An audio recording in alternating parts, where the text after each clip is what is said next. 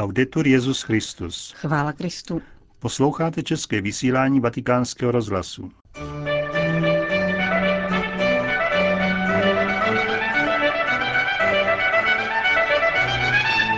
Milí posluchači, vítáme vás při poslechu našeho pořadu v pátek 20. dubna. Nejprve přehled hlavních zpráv.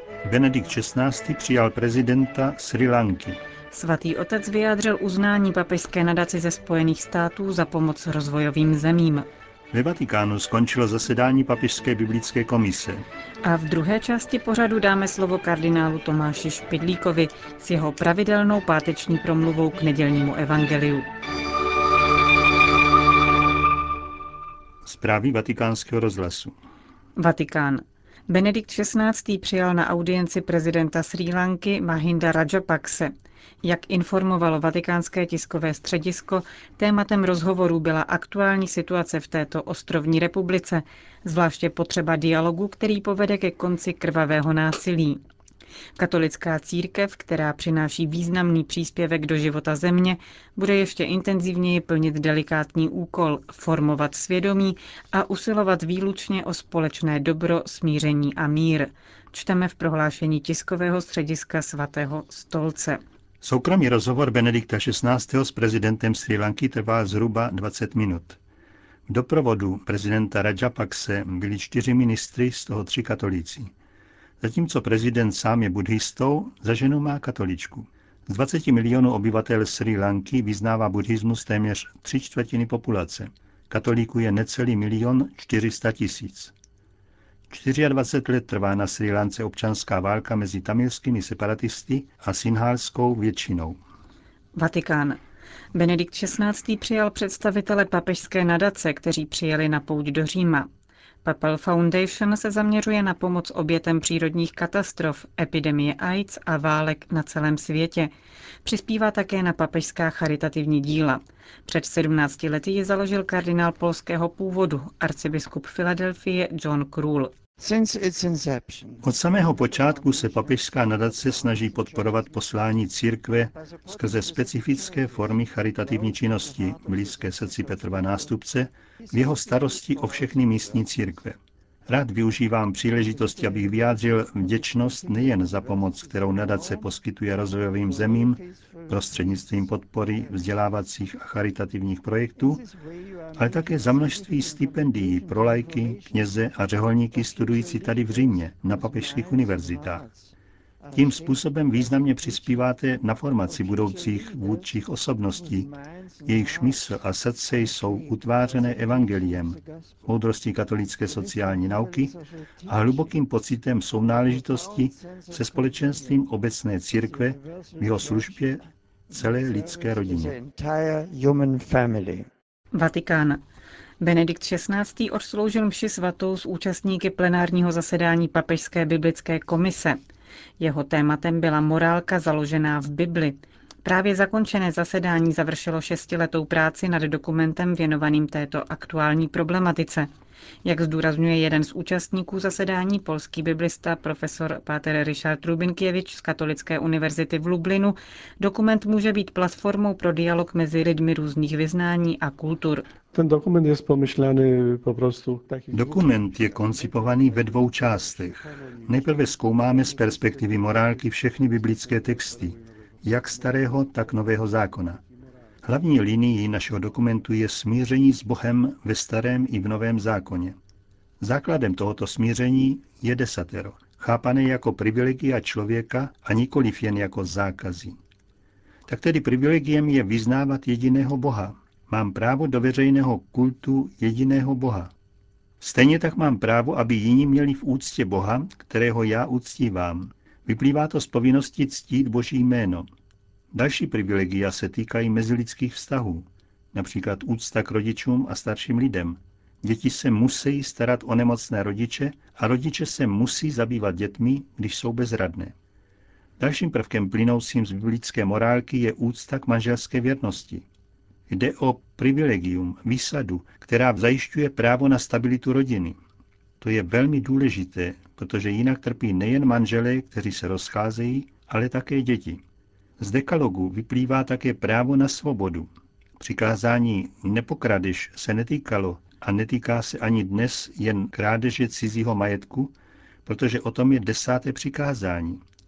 Jeho první význam tkví v zákazu zneužívat člověka a nutit ho k otrocké práci.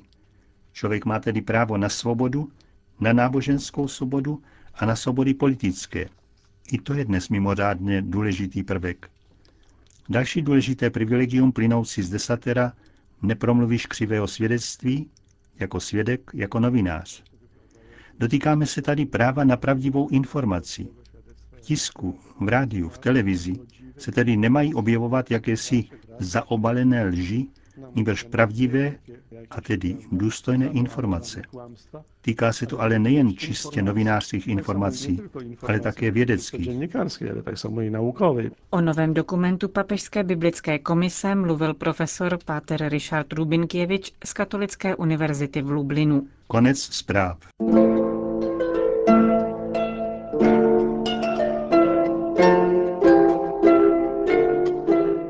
Láska k Bohu nade všecko. Páteční promluva otce kardinála Tomáše Špidlíka.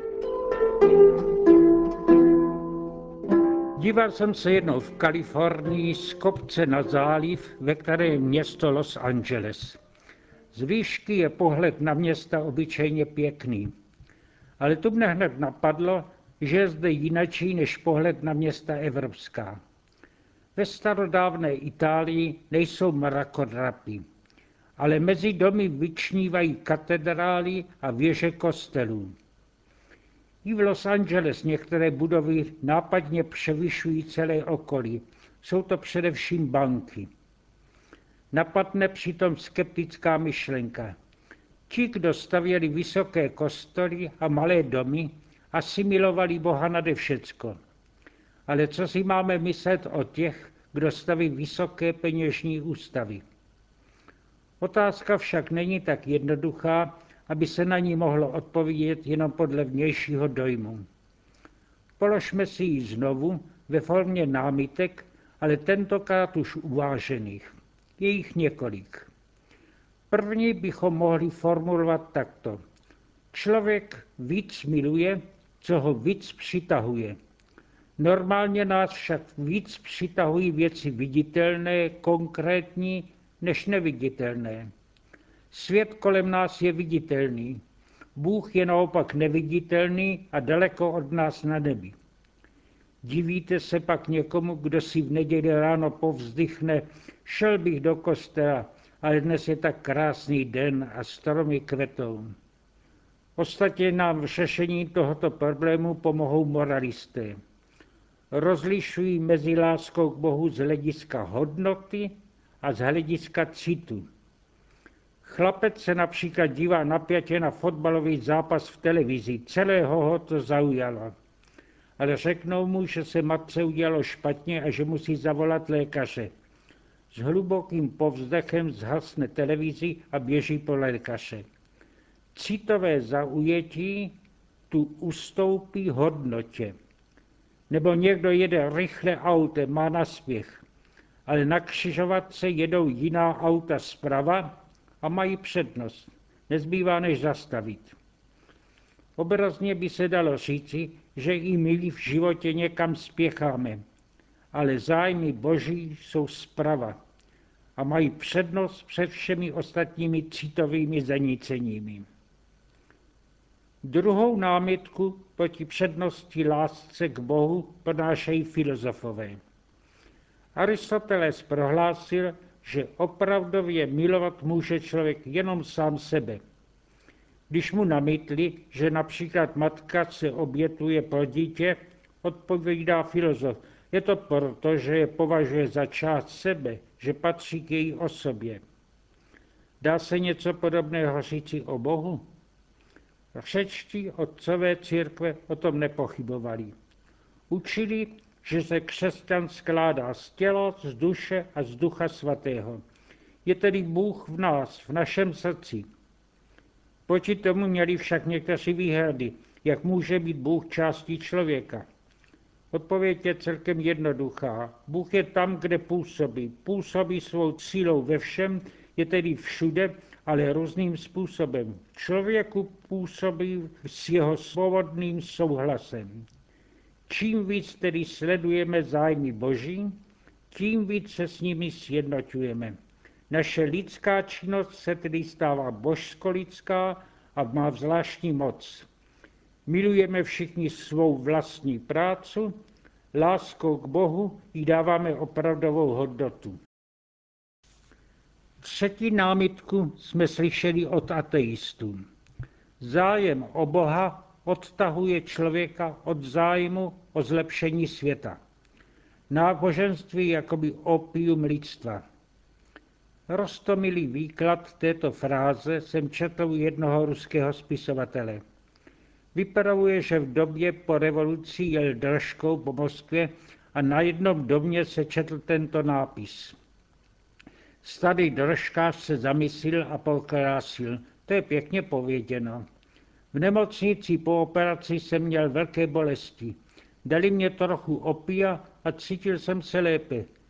Tak si myslím, že i myšlenka na Boha nám ulehčuje v našich bolestech. Takový výklad nápisu by Lenin jistě nepřijal, ale považoval náboženství za jakousi drogu, která paralyzuje zájem o svět.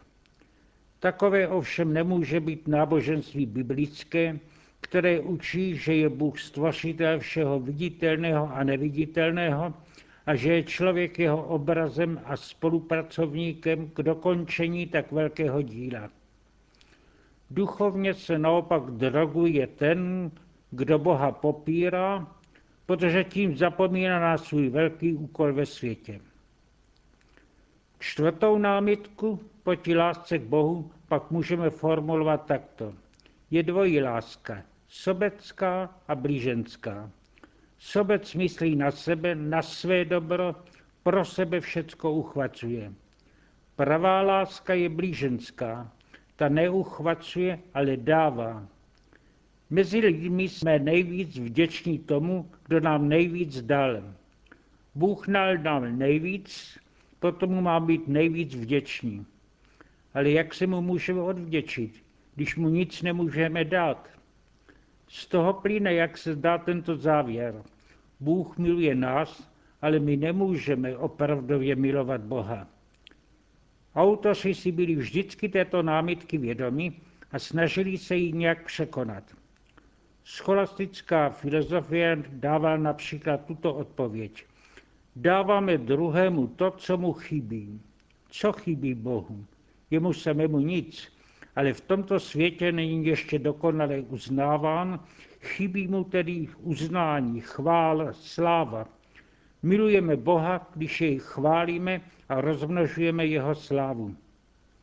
Tato úvaha jistě není špatná, ale je málo působivá.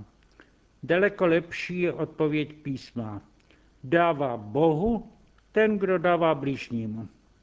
Vyprování Evangelia o posledním soudu končí právě tímto prohlášením.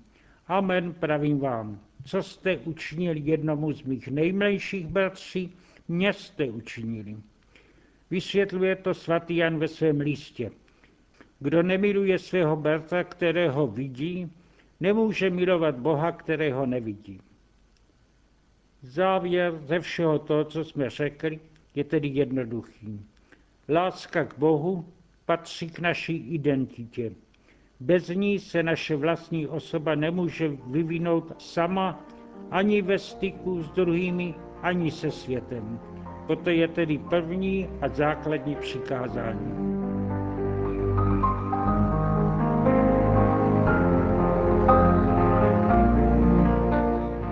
Slyšeli jste pravidelnou páteční promluvu otce kardinála Tomáše Špidlíka a s ní také končíme české vysílání vatikánského rozhlasu. Laudetur Jezus Christus.